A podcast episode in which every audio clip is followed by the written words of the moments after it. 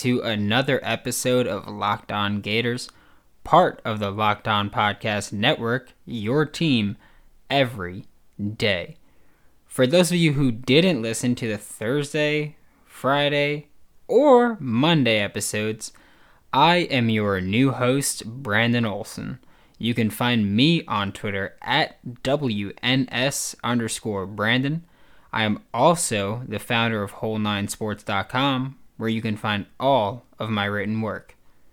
Today, we've got a pretty full lineup. We'll take a look at this past weekend's series between the Florida Gators baseball team and Ole Miss.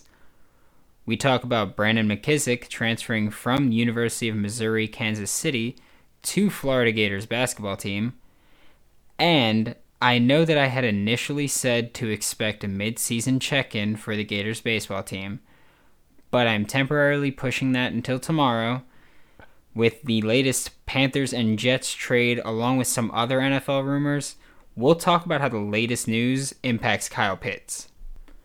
Before we get started, however, just a quick reminder to follow Locked On Gators wherever you listen to podcasts so that you make sure you never miss an episode. As much as I'd like to, while I might not get to go in depth on every Florida Gators baseball series, this past weekend was a major one for the number 15 ranked Gators as they took on the number 3 ranked Ole Miss Rebels. The Gators are now 18 and 9 on the season including an absolutely dominant 17 and 5 record at home. The Gators won the series 2 to 1 after splitting the first 2 games and then winning the tiebreaker.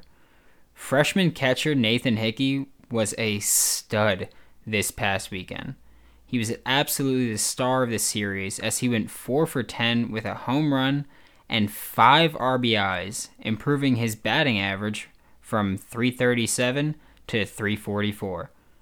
The bullpen, on the other hand, they struggled quite a bit, and for the extent of this segment, I'm excluding Tommy Mace because he's usually a starter, but in Friday's game, he was used in relief, and that's all part of a game plan that Coach Kevin O'Sullivan said they were just working on. It was something experimental and they wanted to try it out with. And Tommy Mace, being a good teammate, Coach O'Sullivan's words, was he was more than happy to do it, and it worked out effectively. But for the remainder of the bullpen, in eight innings pitched, the bullpen allowed 11 hits and 8 runs over the final two games of the series, including 6 runs allowed in the loss during Game 2. The Gators won the first game rather handedly, scoring two runs in the bottom of the eighth strictly for extra insurance. In that game, Franco Aleman pitched the first four innings, in which he allowed one run, and then Tommy Mace stepped in to pitch the final five innings, and he only gave up one hit during that time. During the second game of the series, for the most part, it was tied 2 2 until Jack Leftwich came in and gave up a combined six runs during the final two innings to lose the game. It's, of course, not entirely his fault. I'm not saying that. But it wasn't the cleanest performance that we've seen from Leftwich. During the third game, the Gators were up 6 to 2 at one point, and then the bullpen started doing bullpen things, and the Rebels rallied back, but luckily the Gators held on for the win at 6 to 5 to clinch the series and beat, like I said, number 3 Ole Miss.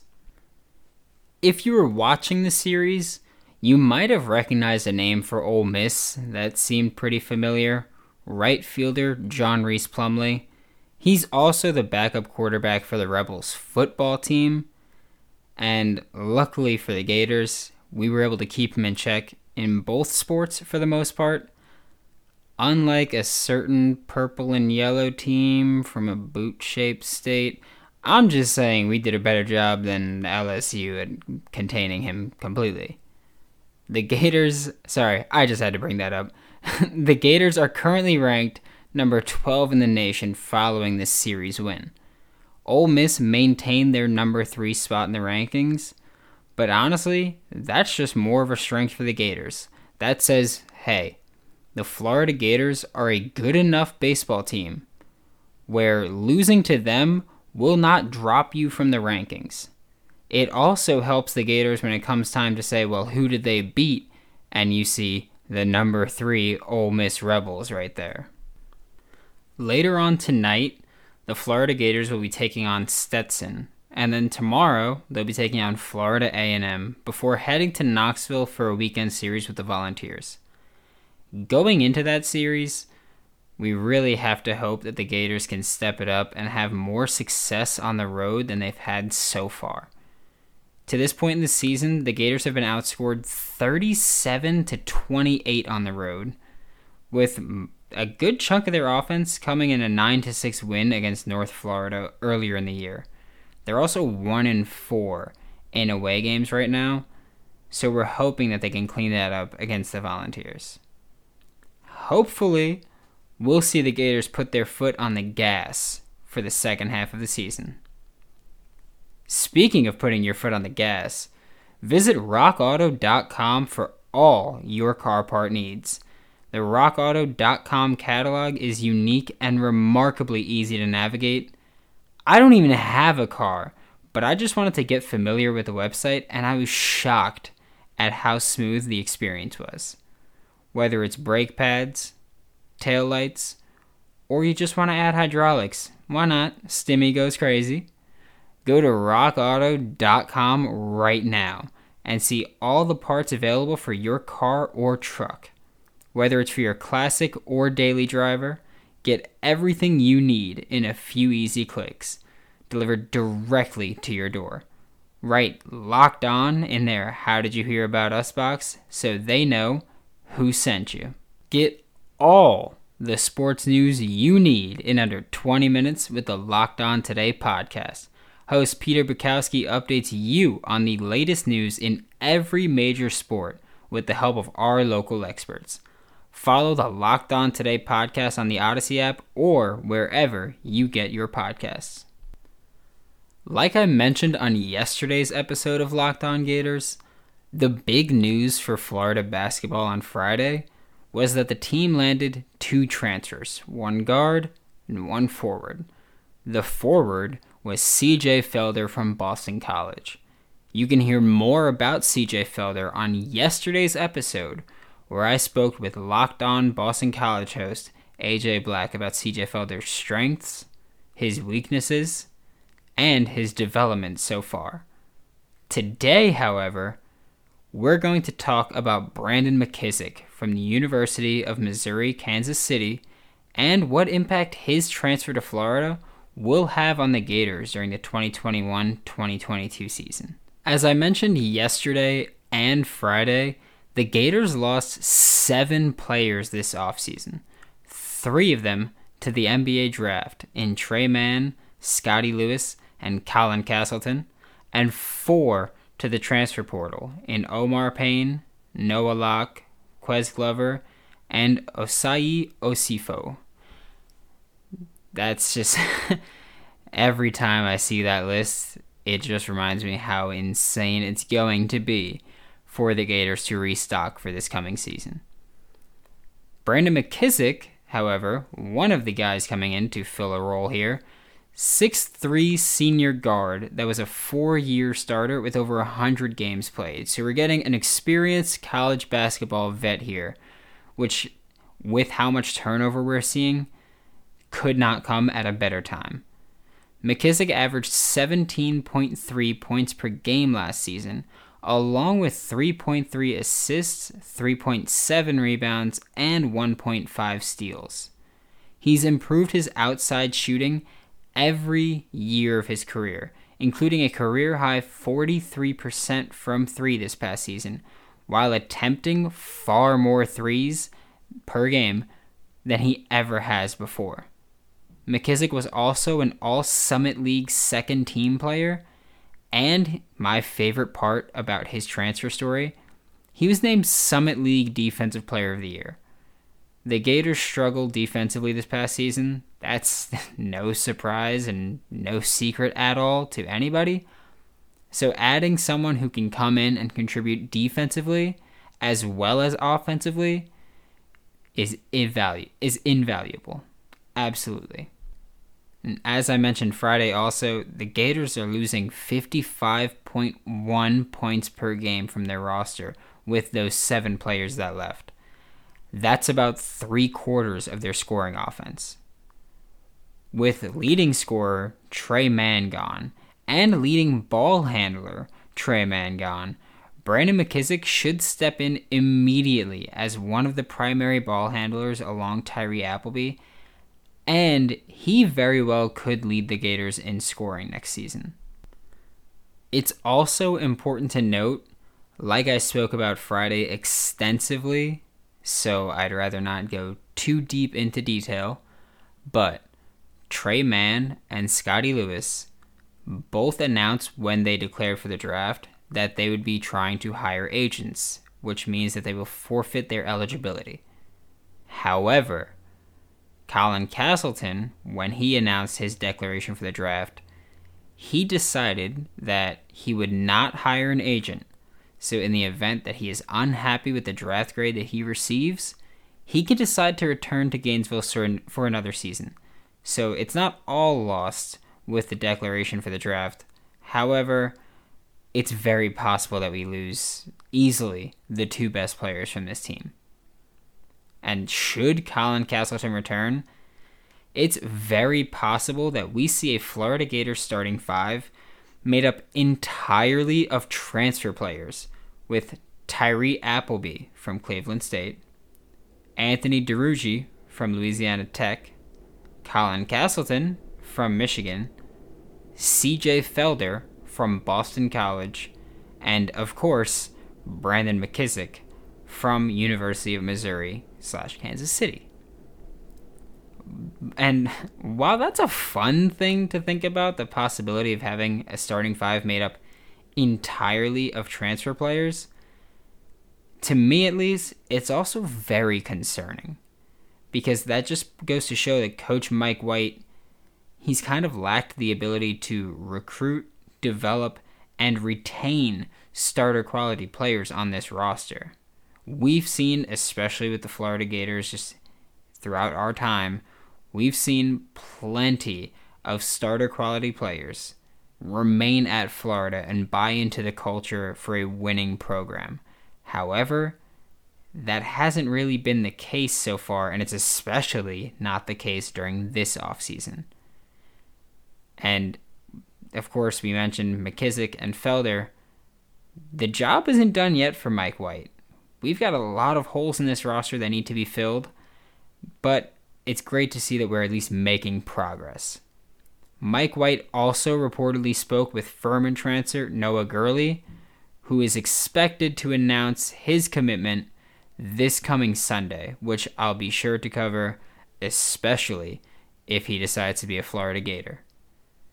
It's likely, or at least it looks likely, that the Gators are going to gamble on Mike White putting things together for a strong 2021 campaign and being able to really just outperform the current expectations. Speaking of gambling, though, Bet Online is the fastest and easiest way to bet on all of your sports action. Football might be over, but the NBA, NHL, and MLB are in full swing no pun intended. Bet Online even covers award shows, TV shows, and reality TV with real time updated odds and props on almost anything you can imagine. Bet Online has you covered for all the news, scores, and odds. It's the best way to place your bets, and it's free to sign up. I've been using it myself for three to four years now. Head to the website or use your mobile device to sign up today and receive your 50% welcome bonus on your first deposit. Bet online, your online sportsbook experts.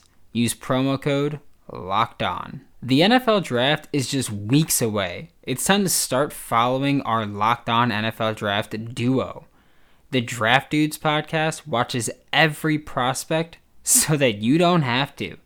And the Locked On NFL Draft podcast is your daily draft news and mock draft podcast. Follow the Locked On NFL Draft podcast on the Odyssey app or wherever you get your podcasts. If you haven't yet seen, yesterday afternoon, the Carolina Panthers traded for Jets quarterback Sam Darnold. They gave up a sixth this year, a second round pick next year, and a fourth round pick next year as well. And they exercised his fifth year option. This means that for the next two years, the Panthers are pretty committed to Sam Darnold being their starting quarterback. This also means that the Panthers will most likely not take a quarterback at number 8 overall. Other news also came out. The Falcons and Detroit Lions are both interested in trading down from number 4 and number 7 overall, respectively. I know right now none of that really sounds like it's relevant to Kyle Pitts, but we're going to go into a little bit of detail here about why both of those news pieces are very relevant to Kyle Pitts. First, we know that Kyle Pitts very well might be the first non quarterback drafted in the 2021 NFL draft. We also know that the Panthers have aggressively been looking for upgrades this season. They were very, very aggressive about trying to trade for Deshaun Watson before they picked up Sam Darnold. And so I'd like to bring them up when it comes term to Kyle Pitts. Because one option is the Panthers might trade up to secure Kyle Pitts. Granted, they likely wouldn't trade up to number four because the Falcons are in division rivals, and those two teams usually don't trade with each other. However, we know for an absolute fact that the Panthers are interested in Kyle Pitts. Kyle Pitts said during his pro day media session that he spoke to Panthers head coach Matt Rhule at the pro day, and that Coach Rhule said they would remain in contact for more meetings. Also, a little bit of a fun fact here Matt Rhule was the first person to offer Kyle Pitts a scholarship while Pitts was just in the 10th grade, and Matt Rhule was still two jobs ago as the head coach at Temple. We know this because Kyle Pitts told this story when he was talking about changing from quarterback to tight end in high school. And he even made note that Matt Rhule was, in fact, the first head coach to offer him a scholarship at college depending on who may trade up to number four or number seven, or five and six, maybe. Who knows? Things get crazy. If they trade up for a quarterback, we could see Kyle Pitts slide a little bit. Maybe to the fifth spot, maybe to the sixth spot, instead of fourth overall, where pretty much everyone seems to be projecting him to go now. Yesterday, if you caught the episode, I touched on the possibility of Kyle Pitts being a Bengal during yesterday's Mock Draft Monday review. I gave my thoughts on it, and rather than repeat my reasoning in depth, I'd urge you to listen to yesterday's episode. However, I will give still a brief input here. If the Bengals choose to not go for an offensive lineman, and the best player in the draft is available in Kyle Pitts, you can feel free to take the best player in the draft to help out Joe Burrow and not feel bad for a second about it. While he can't be an offensive lineman, he can be the best receiver on your team. And especially playing the tight end position, we've seen a lot of rookies, especially while they're younger, commit to checking down to their tight ends as their safety blanket. We've seen some quarterbacks do it throughout their entire careers. Just look at someone like Tom Brady and how he extensively uses his tight ends. A third option to look at the Dolphins could also take Kyle Pitts with this sixth pick, like we saw happen on yesterday's episode of the Locked On NFL Draft podcast. We know from the Pro Day media session that Dolphins head coach Brian Flores was there in Gainesville and as Kyle Pitts told us during his session, he did meet with Brian Flores, and they had, from what we've been told, great conversations and very in depth conversations. We also know that they didn't talk about scheme yet, but Kyle Pitts did stress the yet in that answer. The Dolphins are absolutely desperate for help pretty much anywhere on the offensive side of the ball. And I mean, if you're looking for help on offense, why would you not take the best offensive sorry, the best player in the draft? He just so happens to play offense. While Kyle Pitts wouldn't solve all of their problems, he would absolutely address their biggest needs of getting a pass catcher for Tua, a reliable pass catcher for Tua, a mismatch nightmare, and an athletic freak that could help space this field a bit.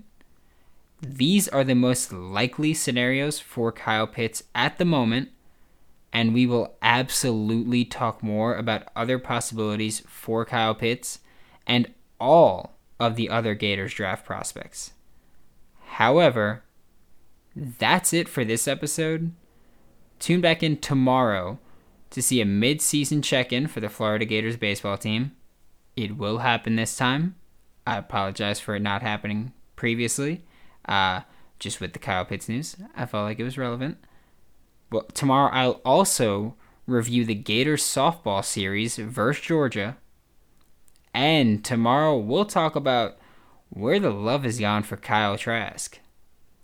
Once again, I am Brandon Olson. You can find me on Twitter at WNS underscore Brandon. You can find all of my written work at whole9sports.com. That's W H O L E N I N E sports.com.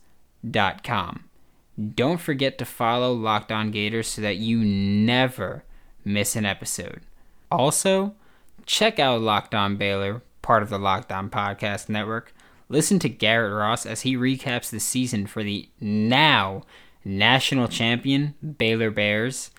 And if you know me at all, you know that I think Baylor football is awesome. So I'm excited for this. Get all of your Baylor Bears news only at Locked On Baylor.